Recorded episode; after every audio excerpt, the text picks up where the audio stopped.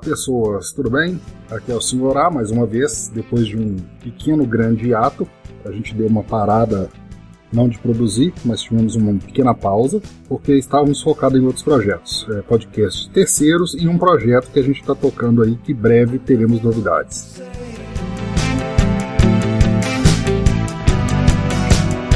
I never wanted to say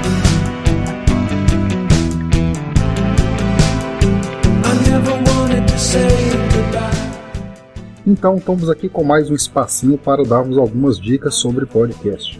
E o assunto da vez está paralelo ao assunto que está rodando aí nas interwebs.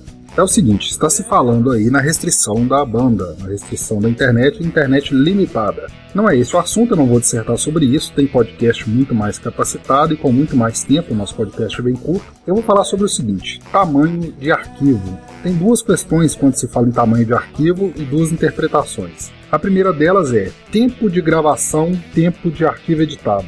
Eu tenho pego aí na internet podcasts de uma hora e meia, duas horas, duas horas e pouco. Bom, a minha dica é não faça isso.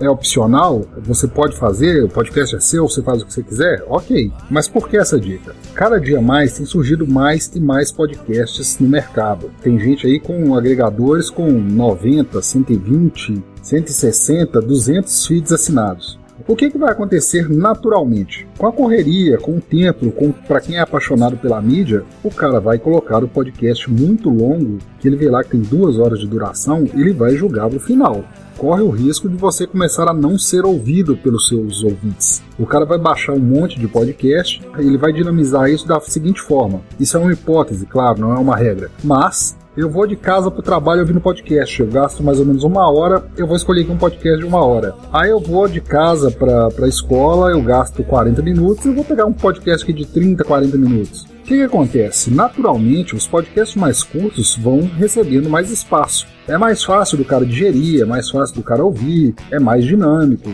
Se contar o seguinte, você pode ter uma frequência melhor de lançamentos se você não tiver um podcast muito longo. Isso começa lá na gravação, tá? Não adianta você querer na edição pegar 4 horas e transformar em uma, você não vai conseguir. Ou até vai, mas você vai perder muito conteúdo e muito foco. O ideal é que você pegue no máximo aí uma hora e meia, uma hora e vinte de gravação e transforme isso aí em uma hora, 50 minutos. Ah, mas o papo tá muito bom, o assunto é muito amplo. Cara, não tem como você abraçar o mundo com as pernas. Se o assunto é muito bom, lança ele em série.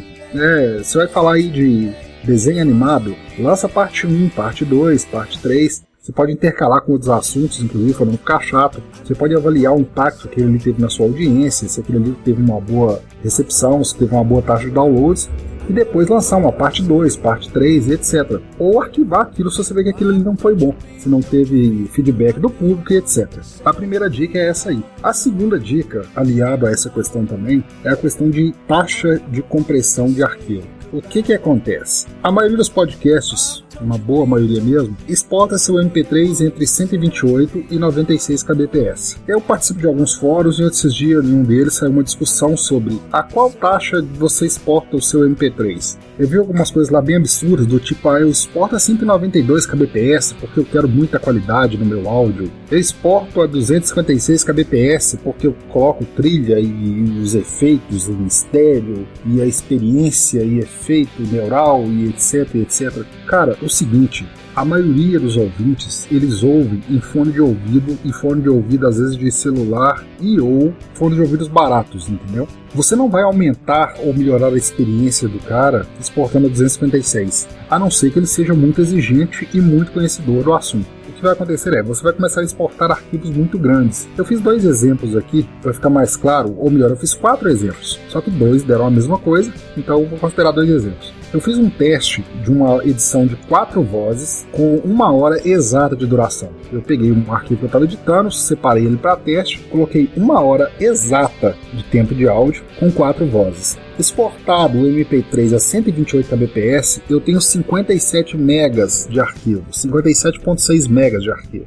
Esse mesmo arquivo de quatro vozes, com uma hora de duração, exportado a 96 kbps, eu tenho 43.2 megas. Ou seja, uma coisa considerável aí, entendeu? Mais de 10 megas de diferença, né? quase 15 megas de diferença. Ou seja, é uma diferença muito grande para o seu ouvinte. Considere o seguinte: ainda não existe a limitação de banda, ainda não existe que o cara tenha internet limitada, mas muito dos seus ouvintes, ou muito das, dos ouvintes que você quer conquistar, são usuários de um 3G precário, que no Brasil o 3G ainda é muito ruim. O 4G não é bom e não é todo lugar que tem. Aí o seguinte, o cara tem um plano de celular em que ele paga X por mês e tem lá um, um giga de download.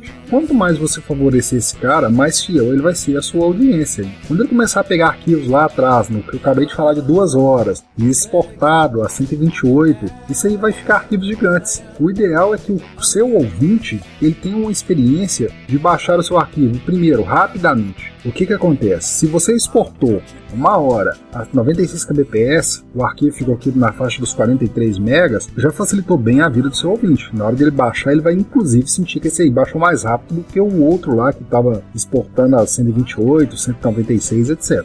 Esse mesmo arquivo, para testar, para ver se até para ficar bem claro para a gente, é o seguinte: eu testei ele apenas com duas vozes, não fez diferença nenhuma. Duas vozes 96 kbps, 43 MB, duas vozes 128 MB, 57 MB. Ou seja, duas vozes ou quatro vozes deu a mesma coisa. A diferença foi 128 e 96. Sinceramente, eu ouvindo, a diferença é pouquíssima. Ah, mas se tem, se a diferença é tão pouco assim, para que, que existe isso? Isso existe para quem vai ter uma experiência com equipamento de som, é, digamos assim, ou profissional ou mais é, específico, principalmente para quem vai ouvir em alto-falante. Quem está ouvindo em fone de ouvido, a diferença é muito pouca, muito, muito pouca. Muitas vezes o cara não preocupa com pauta, faz uma pauta porca, não preocupa com qualidade de captação e quer exportar no final a 128. Não faz diferença, aliás, faz.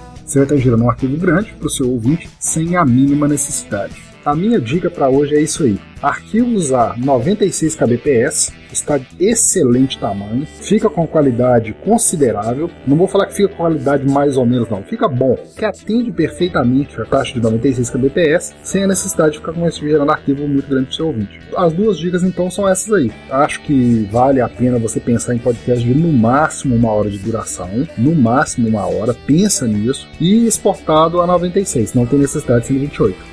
Valeu, galera! Eu peço desculpas pela qualidade do meu áudio, que eu ainda não acertei com o equipamento. Eu sou editor, eu não sou um podcaster como a maioria. Estou tentando investir num equipamento melhor. E também meu ambiente que é muito ruim. De vez em quando passa um carro aqui no fundo e dá pra gente ouvir. Mas, para hoje é isso. Vambora lá. Até mais!